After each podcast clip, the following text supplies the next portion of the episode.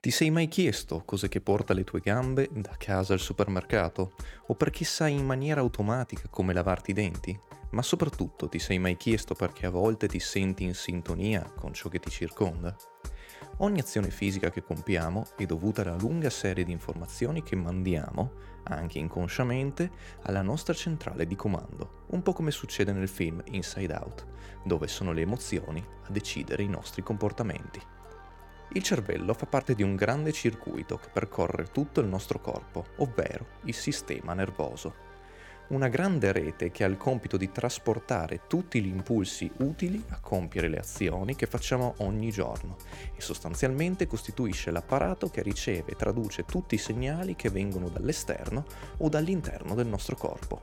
Ha una vera e propria organizzazione meticolosa ed è suddiviso in tre tipologie. Il sistema nervoso centrale, quello periferico e quello autonomo.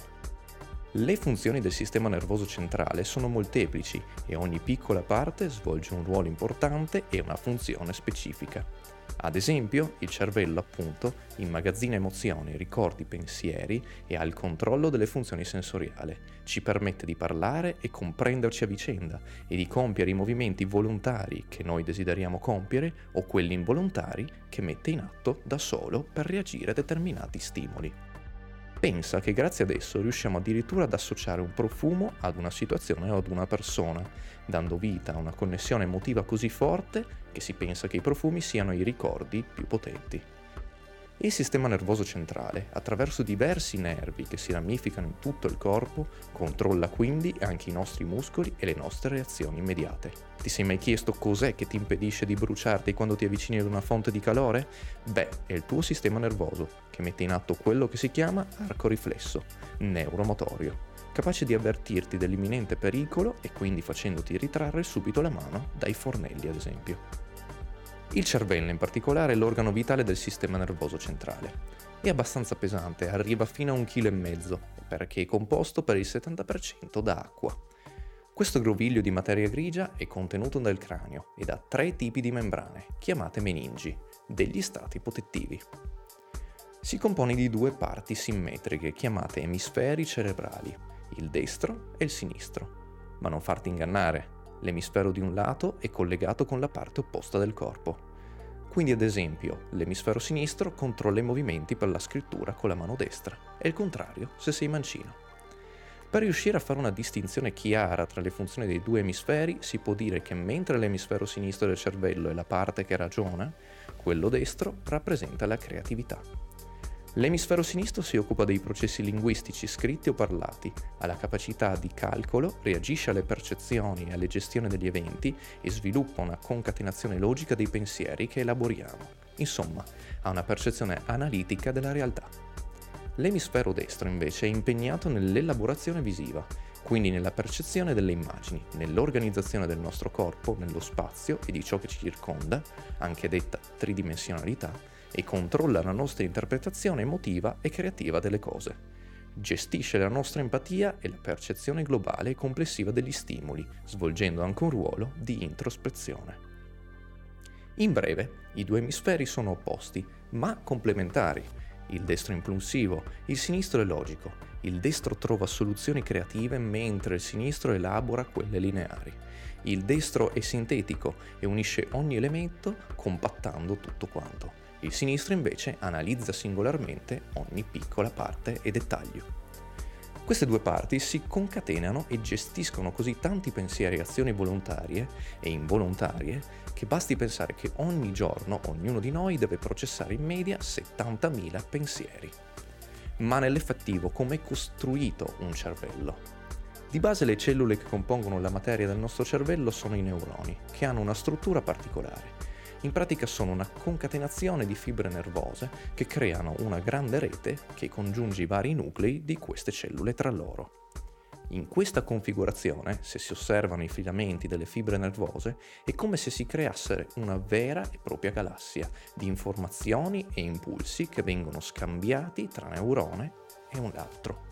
Per questo motivo recentemente un astrofisico e un neurochirurgo italiani hanno effettuato una ricerca per trovare le similitudini che legano il nostro sistema nervoso all'universo.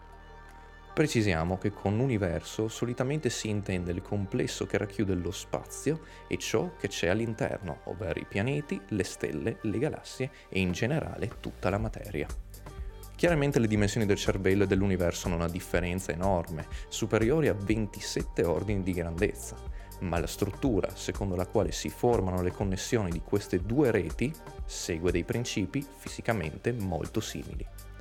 La rete cosmica delle galassie e quella dei neuroni, nella nostra corteccia cerebrale, formano strutture infinitamente lontane in grandezza, ma in termini di organizzazione e complessità generali si può dire che sono pressoché uguali.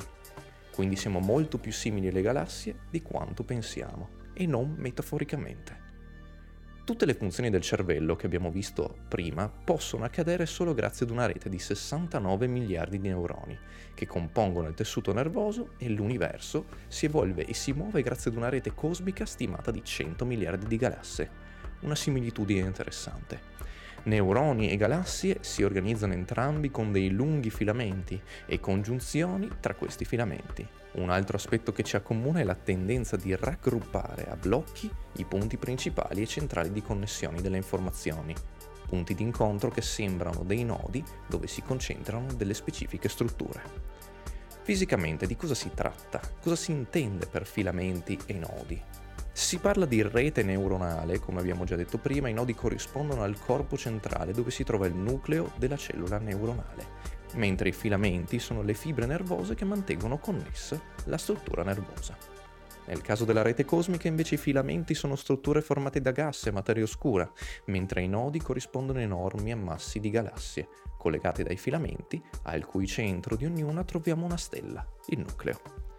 Uno dei dati che ha maggiormente colpito i due ricercatori è che l'universo e il cervello sono composti solo al 30% da effettiva massa, e quindi materia, mentre il restante 70% è composto da sola acqua, nel cervello e materia oscura, nello spazio.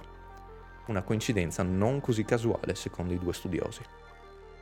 Inoltre, se da un lato le reti di fibre nervose sono uno degli organi chiave del sistema nervoso, appunto, in grado di ricevere, elaborare, trasmettere in modi diversi impulsi nervosi per dare vita alle funzioni cognitive o essenziali, quali l'attenzione, la memoria, l'apprendimento, il linguaggio e così via, Dall'altro lato, enormi filamenti di materia invadono gli spazi intergalattici e collegano tutte le strutture dell'universo, formando un telaio cosmico invisibile all'occhio umano, ma importante perché è il luogo dove nascono e si evolvono galassie, stelle e nuovi pianeti.